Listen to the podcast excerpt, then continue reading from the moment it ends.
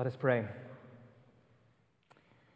I was glad when they said to me, Let us go unto the house of the Lord. Lord, we are glad and we are grateful to be gathered in your presence this morning with your people. And I do pray that we would encounter you by your word, and that you, Holy Spirit, would move in our hearts and challenge and comfort us, all to the glory of Jesus. And we pray in his name. Amen. You may be seated. Well, it's good to see you all this morning. Good morning. If we haven't had the chance to meet yet, uh, my name is Drew Haltom, and I am one of the priests on staff here. Um, so, I grew up in a small town in Mississippi, Grenada, Mississippi. And when I was in seventh or eighth grade at First United Methodist Church in Grenada, Mississippi, my youth minister, Reed Stanford, uh, gave me opportunities to teach in youth group and to even preach in youth group. Several years later, when I was in college, my campus minister at the Wesley Foundation, Eddie Willis, taught me how and helped me learn how to organize and lead Bible studies and also to lead music ministry. And then several years after that, right out of college, Philip Walkley gave me opportunities to lead in a nonprofit in ways that were bigger than what I was ready for, uh, but he was right there every step of the way with constant and gracious support. And then in my first pastoral role, Robin Abity gave me opportunities to preach and to pastor, and he offered uh, gracious feedback along the way. For several years, Jeff Schulte mentored a handful of men and me every single week he poured into us and he helped shape and form me as a husband, as a man, as a dad, and as a pastor. Reed, Eddie, Philip, Robin, and Jeff. These are men who saw me and who spent countless hours pastoring me and loving and caring for me. These are men who built into me so that I, in turn, could build into others. They built into me so that I could build into others. Now, this picture is one that we see right here in this morning's gospel reading in Matthew chapter 16. And I think it's an important picture for us to consider and reflect on for a few moments. Um, so let's look closely at this gospel passage. Uh, you can turn in your bulletin, it's on pages 7 and 8. So we see in this passage a significant moment in the life and ministry of Jesus, and a significant moment in the life and ministry of his disciples.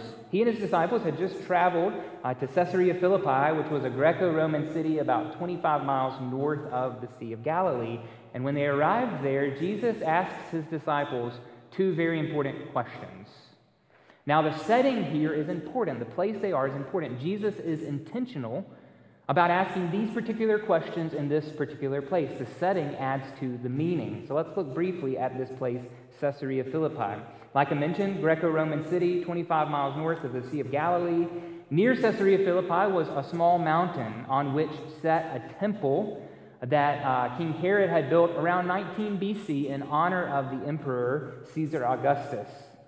Now imagine Jesus and his disciples had that temple in their vision during this scene. Just behind that temple, there was a cave where it was believed at the time the pagan god Pan dwelled and lived and that that cave was the gateway to the underworld. So it's in this very intentional place that Jesus asks his disciples, Who do people say that the Son of Man is? Now, the Son of Man is this title that's loaded with significance that Jesus is using to refer to himself. And in verse 14, the disciples answer him. Some say John the Baptist, others say Elijah, and others Jeremiah or one of the prophets. And then Jesus personalizes the question. And I imagine him looking into his disciples' eyes and asking them one of the most important questions I think that they would ever hear. And he asks them in verse 16 or in verse 15, "But who do you say that I am?" Peter in verse 16 answers on behalf of the 12 disciples and he says profoundly, significantly, importantly, "You are the Christ, the Son of the living God. So, against this important backdrop, in this setting of idol worship, Peter boldly declares, You alone, Jesus, are the Christ, the anointed one, the Messiah, our deliverer, our rescuer, our redeemer, the one that we have been waiting for. Little g gods, these pagan gods like Pan, they're not God. You are the Son of the living God. Caesar, Caesar is not Lord. You, Jesus, are Lord. And then in verse 17, look at how Jesus responds to Peter. Blessed are you, Simon Bar Jonah, for flesh and blood has not revealed this to you, but my Father who is in heaven. And then remember, they're standing near this cave that was believed to be the gateway to the underworld which adds significance to what Jesus has to say next in verse 18. Jesus says, And I tell you, you are Peter, and on this rock I will build my church, and the gates of hell shall not prevail against it. So Jesus is saying, None of the forces at work in this world will be able to stand against my people. The people I'll call to myself, the people that I will give my very life for, the church. Caesar will not stand against my church. Rome will not stand against my church. Pagan gods like Pan will not stand against my church. Satan himself will not stand against my church. This, friends, church, is good news for us this morning. Because Jesus is promising us that the church will move forward. As Archbishop Foley Beach often says, quoting Boniface Wimmer, forward Always forward, everywhere forward. The church is on the move. The kingdom of God is going forth. God's kingdom is not of this world, and nothing of this world can stand against it. A pandemic cannot stand against the kingdom of God. A growing or shrinking economy cannot stand against the kingdom of God. An election year, and whatever that may entail, cannot stand against the kingdom of God. God's kingdom will move forward no matter what. Amen. So for me, this raises an important question. And the question is, is how? How will God's kingdom move forward? How will God continue to accomplish his mission, his purposes through us, the church? Well, right here in Matthew 16, Jesus is clear about at least one part of his strategy. And it's right here in verse 18 that we just read. Let me read it for you again. Jesus says, I tell you, you are Peter, and on this rock I will build my church. Now, Jesus is using a play on words here because Peter's name literally means rock. You are Peter, and on this rock I will build my church. But there's an- another important play on words happening here, and it's a metaphor an important metaphor that Jesus uses here that other New Testament writers pick up and use throughout the rest of the New Testament. And it's this metaphor of, of building, building. Peter himself uses it in his first epistle, chapter 2, verses 4 and 5. Peter writes, As you come to him, a living stone, rejected by men, but in the sight of God, chosen and precious, you yourselves, like living stones, are being built up as a spiritual house as a holy priesthood. The Apostle Paul also picks up on this metaphor and uses it throughout his letters. We see it in 1 Corinthians 13, chapter 3. Paul writes, According to the grace of God given to me like a skilled master builder, I laid a foundation, and someone else is building upon it. Let each one take care how he builds upon it. So Jesus says to Peter, On this rock I will build my church. And Jesus is true to his word. Jesus built into Peter and the rest of the 12 disciples so that they could build into others.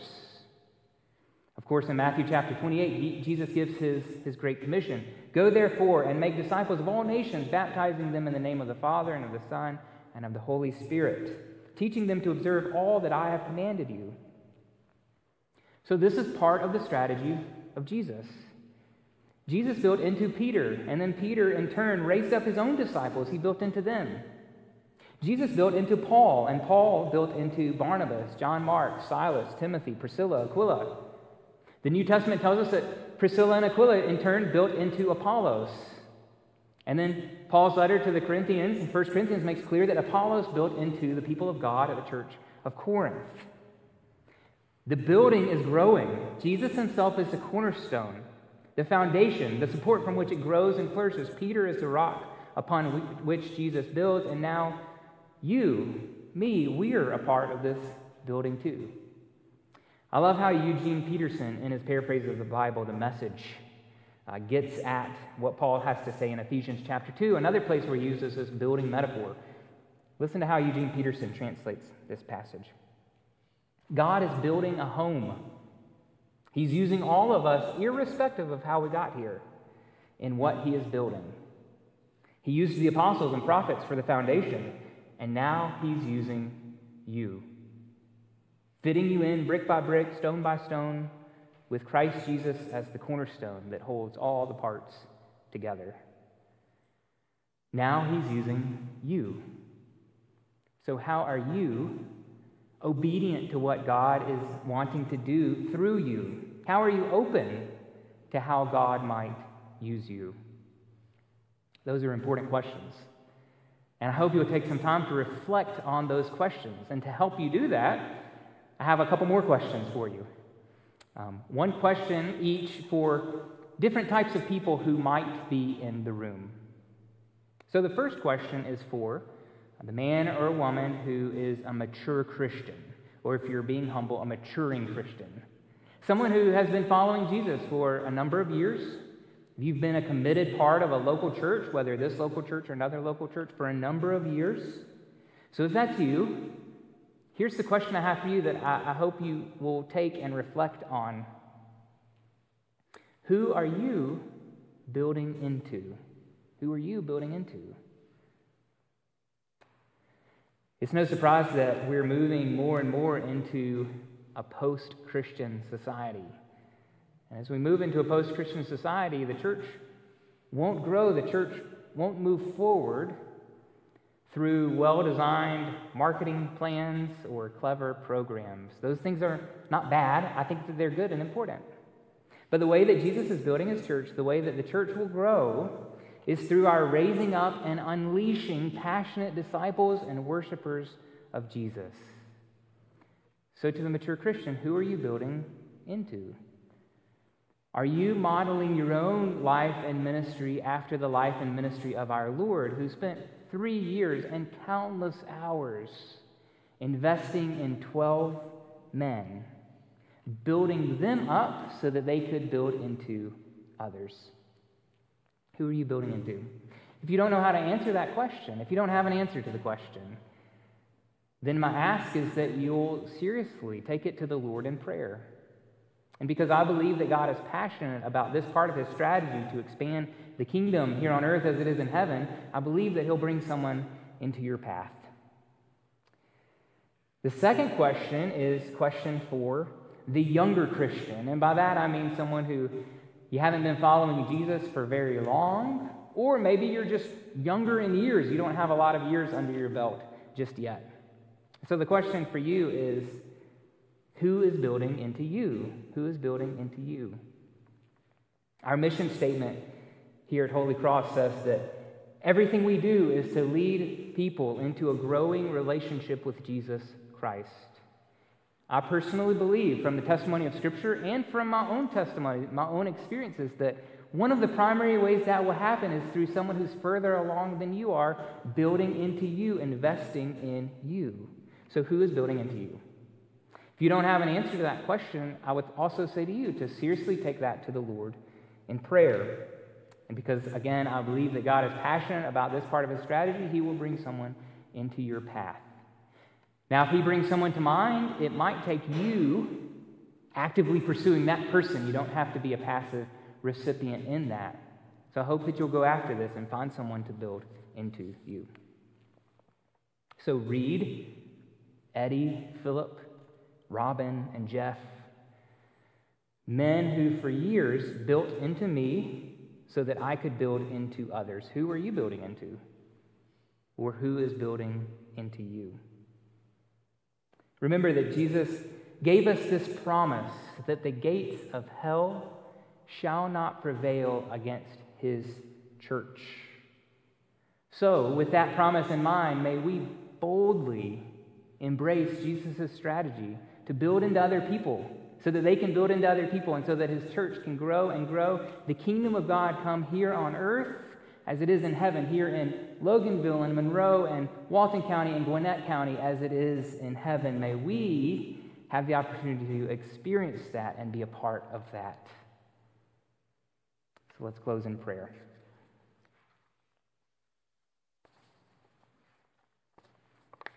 Father, thank you for this promise that your church is moving forward, always forward, everywhere forward. And thank you that you choose to use us to build.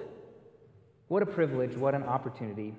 I pray that we would passionately embrace what you're calling us to, and that you would indeed build your church, grow your kingdom through Holy Cross Cathedral. To the honor, to the fame, to the glory of Jesus, we pray. Amen.